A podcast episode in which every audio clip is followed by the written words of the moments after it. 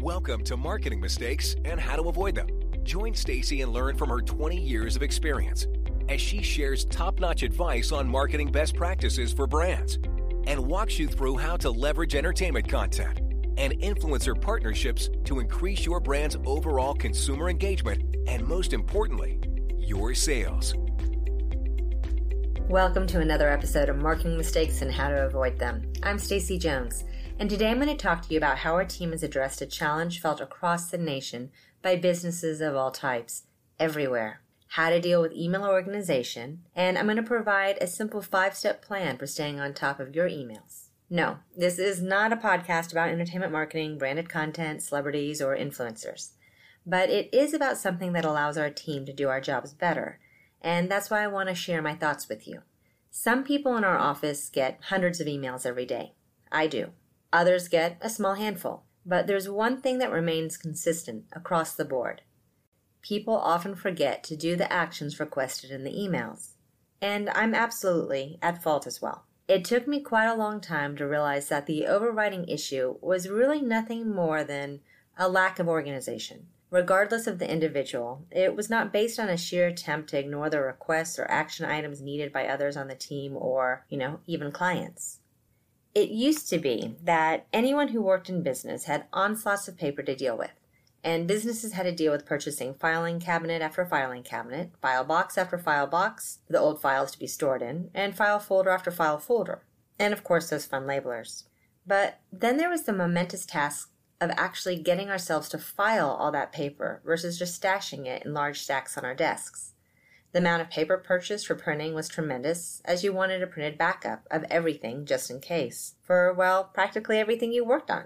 No one scanned documents and filed them digitally, and if you mislabeled something, there was no computer system in place to automatically index everything and help you find that misplaced file or piece of paper. Millennials have not had to learn those organizational skills, but they do leave college without having learned another really important tool. And quite frankly, a lot of the brands and agencies we work with, many who may be a little slightly older than millennial age, admit to having not learned that tool either when we talk about how we're all overwhelmed with digital stuff. So, what's the magic trick to fixing this? It's actually quite simple. It's how to put in place a great email organizational system.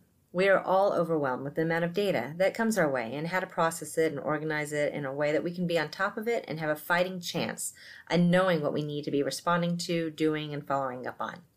It takes such a quick moment to send an email and clutter an inbox. But that little data fragment can end up costing a lot to the recipient in terms of receiving an action item to do and an email to do something with. The truth is, if you have more than 200 emails in your inbox, at least for me, you have no clue what actually lives in there. It's just not possible to be on top of all your to dos, and things slip through the cracks. Over the years, I've asked my team to create such an organizational system, and I've received nods and will do from some, and from others on the other end of the spectrum, requests that I assign them to dos as a task using Outlook instead of as an email, or worse yet, send a detailed reminder on their calendar that a project has a due date and details of what that project is. All of a sudden, then, I, the CEO of the agency, become the personal assistant. That's crazy. Versus having the team member develop responsibility and create a self guided organizational system, which Outlook so very easily allows. And this is an issue, again, that other business owners and managers are faced with all the time. I hear about it often. My husband has heard my frustrations about this topic and admitted he too has this problem at his office with himself. And we certainly are not the only company in the world with the issue. And it explains why so many people are so bad at getting back with responses. We are all deluged with content, and if we don't have a way to dig ourselves out, we will be absolutely buried alive, or at least carry a tremendous amount of guilt about all the things we haven't dealt with that may be sitting there festering in our inbox as a little digital file. So here's the fix. At one point in time, after encountering this issue with pretty much every single person in our office to one degree or another, again, not excluding myself, I encouraged our team to take it one step further, to actually create a very simple organizational system and carve out time each week to make sure it's in place and working. Because if you skip a week, or worse, two, then you're simply back where you started at email overload. The problem is that people receive an email in their inbox, open the email, and close the email. There is one step that should follow this, at least on the emails that don't require any action or response.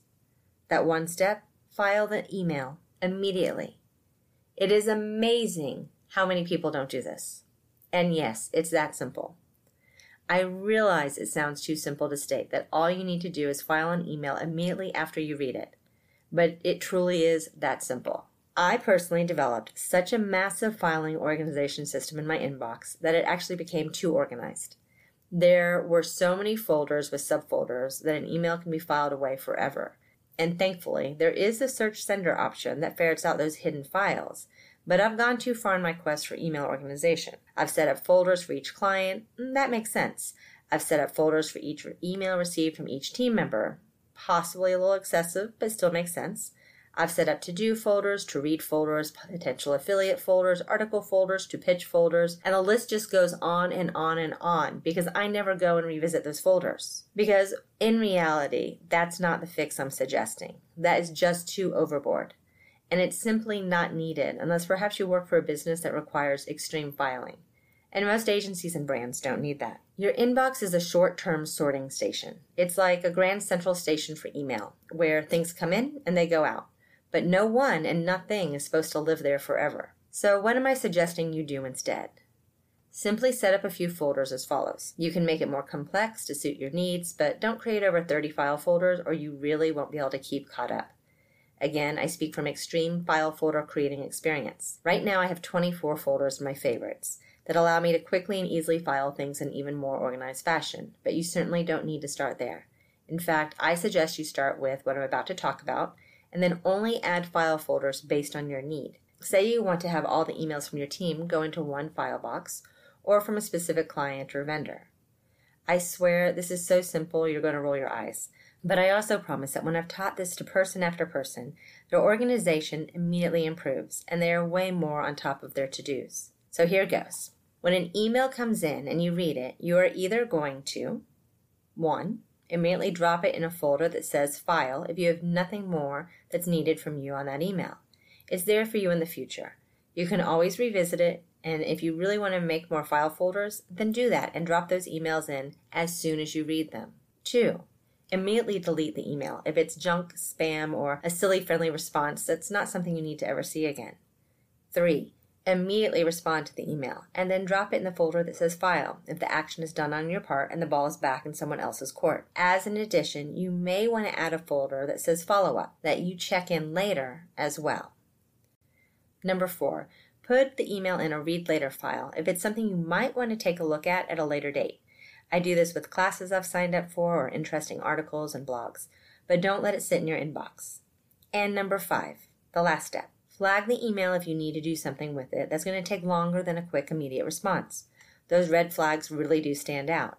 But really, if you're on top of this, you won't need a flag, and you'll simply move through your inbox with much more ease as you know anything in it older than today is a to do waiting for you to do it. You're just going to have to actually go revisit and do those things. When I start this program with anyone on the team, I will set up a couple of meetings where I let them know I'm going to be looking at their email inbox on specific dates to make sure they're organizing themselves.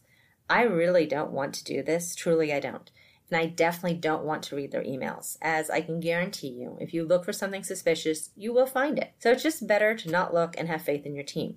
That's not the idea behind this. But as an agency, we also can't simply miss accomplishing small things due to action items getting lost and buried in an already read email that has no action item pending. A few check ins are usually needed, sometimes more depending on the individual. But after a few weeks, I usually hear from them how they're actually on top of their inbox, and there's no need for me to check in any longer. But I also already know who it is working for because I can immediately see major improvements in communication and timeliness. The key to this is to ensure that everyone schedules an hour a week to actually step back and go through their inbox and clean it up. Because things happen, and instant filing does get missed here and there, or emails resolve themselves with a later email that's received, making that prior email irrelevant. I know this all sounds so easy, but it really is an issue that is the infamous straw that broke the camel's back.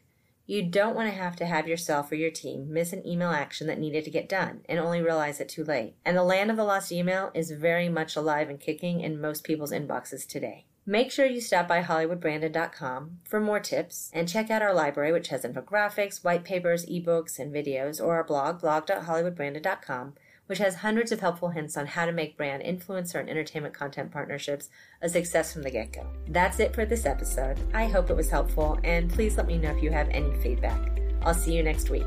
And as always, if you need a little or a lot of help, my agency, Hollywood Branded, is here to lend a hand. If you would leave a review or any questions I can address in the future, I'd really appreciate it, as your feedback helps me know my advice is valuable and interesting to you. Are you ready to make the magic of product placement? Celebrity event activations, or influencer partnerships help your sales. Visit HollywoodBranded.com to gain access to free content to learn which key tactics best fit your brand. You'll find surveys, webinars, daily blogs, ebooks, and guides, all created to make sure you have access to the best possible marketing practices. Let's make that entertainment marketing magic happen for you.